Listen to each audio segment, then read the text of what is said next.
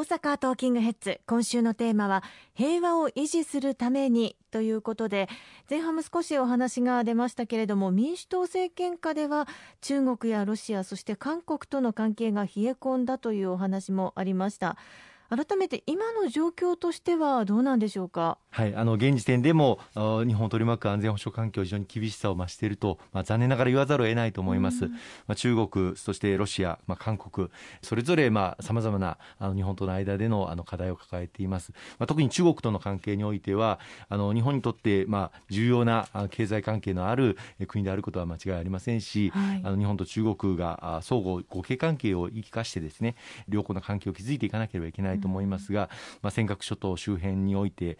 中国の公船が日々活動を継続しているということまた南シナ海においても中国がまあ力による現状変更を目指しているといったような動きがあって東南アジアの国々とも関係の摩擦を生んでいるということそしてまた台湾海峡をめぐってもですね緊張が極めて高まっているということ、うん、こうしたことが日本の平和と安全にも直結をする事態にならないように、えー、しっかり中国との対話また国際社会において中国が大国としてですね果たすべき役割を責任を果たしていただくことこういったことを国際社会と連携をして働きかけていくことが極めて重要だと思います。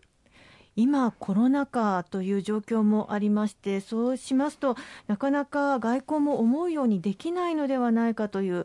そんな側面を感じるんですが、いかがでしょうか？おっしゃる通りですね、さまざまな外交活動に制約があの出ています、あの日本の外務省のあの職員も、やはり海外への出張というものが非常にしにくくなっている、例えば大臣、あるいは総理が外遊するときにも、同行できる人数というのは極めて絞り込んでいったこともあの必要になってきています。ただ一方であのオンラインを活用した外交活動というのが非常に増えてきています。でこのことはあのいい側側面もありまして、はい、通常であればその一度に会するためには移動の時間とか、はい、あるいは時差とか、そういったことをあの綿密に考えて調整をしなければいけないので、なかなか難しいんですが、はい、ただオンラインであれば前後のその1時間程度ですね各各国首脳が取れればそれで済みますので行いやすいということになります。でオンラインで実はなかなか国民の皆様に知られてないんですがいろんな外交活動あの活発に展開をされているという側面があの今増えているなと思います。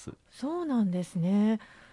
ということは、まあ、外交努力というのは政府が行うことでありますのでなかなか本当に私たち、えー、一般の国民には伝わりにくいんだなというふうに思いますけれども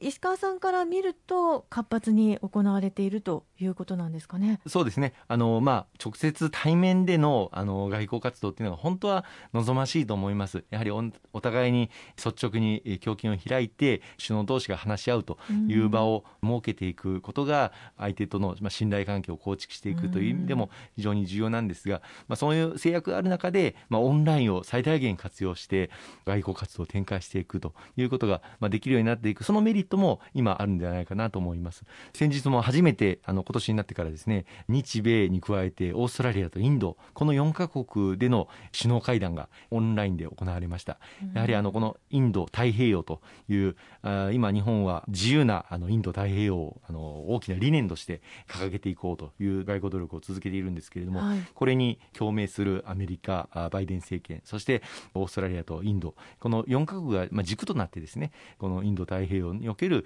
まあ自由なあ経済活動あるいは民主主義とまあ人権という共通の価値観普遍的な価値観を構築していく努力、うん、この4つの国が軸となって進めていくという方向性を各国が共有してくれている。そのことを例えば ASEAN 諸国であったりとかあるいは EU 諸国であったりとかあるいはアフリカ諸国と中南米諸国こうしたあ各国に対して、えー、アピールをしていくこと。これを、まあ、オンラインではありますけれどもさまざまな国と、えー、共有をしていく対話をしていくその努力を今外務省挙げて取り組んでいますね。うんそして、まあ、コロナ禍からの経済再生というのが最優先だと思いますがワクチン一つ取ってみても外交力が試されるということでもありますよね。そうですね。あのワクチンは今日本で承認されているものはいずれも海外メーカーが、まあ、開発をし、そして生産をしているあのワクチンです。これを日本の国内で国民の皆様に打っていただくというためにはこの外交力が問われることになります。あの菅総理も何度も直接ファイザーの CEO と会談を行行って、はい、日本国内へのワクチン供給働きかけをあの行っていますけれども、うん、私ども公明党も昨年の年末にですね日本政府と海外メーカーのワクチン交渉後押しをするために、まあ、財源を提案をさせていただいたりとかあるいはその海外メーカーとの交渉を迅速に進めなければいけないということを強く訴えさせていただいたりとか後押しをあのしてまいりました、まあ、おかげさまでアメリカのファイザー社モデルナ社などワクチンの供給量はきちっと確保されている状況にあって今着実にまあ接種が進んでいるということは大変嬉しく思っています。また合わせてあのワクチンは日本国あるいは先進諸国だけで接種がなされても新型コロナウイルスとの戦いは収束いたしません。あの次から次へと変異株が発生しているのも途上国が多いわけですしやはり全人類がワクチンを接種をしてそしてワクチンを接種できるような環境を整えていくことが新型コロナウイルスとの戦いを収束させる最大の鍵だと思っています、まあ、そこで COVAX ファシリティというですね途上国の方々にもワクチンをお届けをするそういう枠組みを構築をしてそしてそこに真っ先に日本が参画をするということが国際社会から大変高く評価をされましたし、まあ、そのことが日本の外交力を発揮する上でも大きな力となったというふうに思いますね。うんあの FM 大阪でも職域接種など進んでいますけれども、とにかくワクチン接種進めたいところですよね。そうですね。あのおかげさまであの目標としていた7月中に65歳以上の方々への接種、2回の接種希望される方に終えるということについてはほぼ達成をすることができました。あのご協力をいただいたすべての皆様に感謝を申し上げたいというふうに思います。またあの職域接種も非常にあの当初ワクチンの供給量について混乱があって新規の職域接種をお待ちいただく、